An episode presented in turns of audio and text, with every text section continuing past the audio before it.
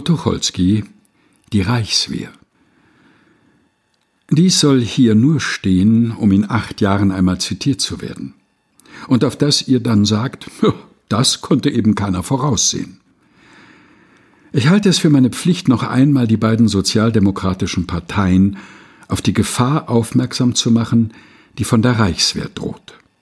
Die Truppe, in hundert und aberhundert überflüssige Detachements gegliedert, überflüssig ihrer Quantität, überflüssig ihrer Qualität nach, liegt hauptsächlich in kleinen und kleinsten Orten, damit die Herren unter sich sind.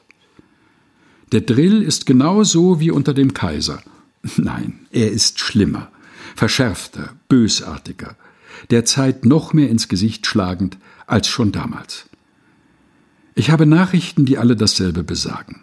Viele Offiziere politisieren, schikanieren, sind Gegner der Republik. Und die Leute fürchten sich.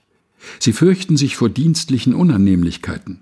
Sie fürchten sich, vor eine Republik zu treten, die diesen Schutz gar nicht haben will und die sie gegen die vorgesetzten Monarchisten nicht schützt.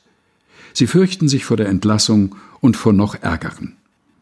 Wer die Verhältnisse kennt, wird diese Andeutung verstehen. In den Soldatenzimmern wimmelt es von kaiserlichen Abzeichen, von Kaiserbildern, von nationalistischen Broschüren und Zeitungen. Die Offiziere, ältere Generalstäbler oder sehr junge Herren pflegen genau dieselbe Lebens- und Staatsauffassung, deren Rückständigkeit uns in jenes Unglück gestürzt hat.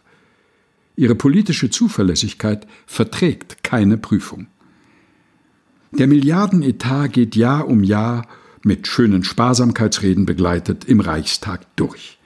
Die Abgeordneten, der Mehrheitssozialdemokraten, versagen bei Wehrfragen in den Ausschüssen und im Plenum. Die Unabhängigen allein schaffen es nicht.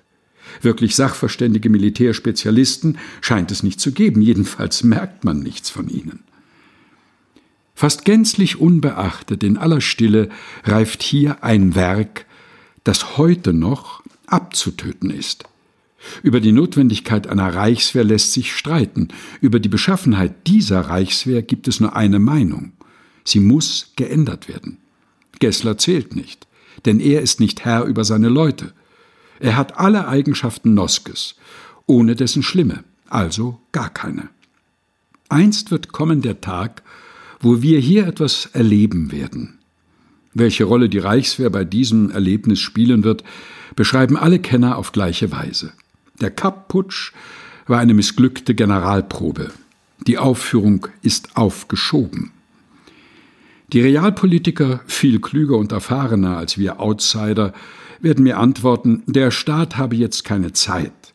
Er müsse seine ganze Kraft in die außenpolitischen Probleme wenden.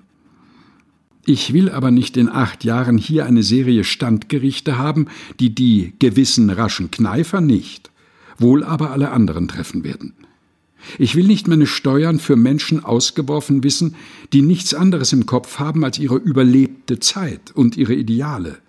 Ideale, deren Unwert nur noch von ihren forschen Vertretern übertroffen wird. Ich will nicht. Viele wollen nicht. Und ich halte es für eine Pflichtverletzung der beamteten und gewählten Volksvertreter, sich auf Meldungen zu verlassen, die verlogen sind, und auf Gruppen zu hören, die warten und warten. Ihre Zeit kommt.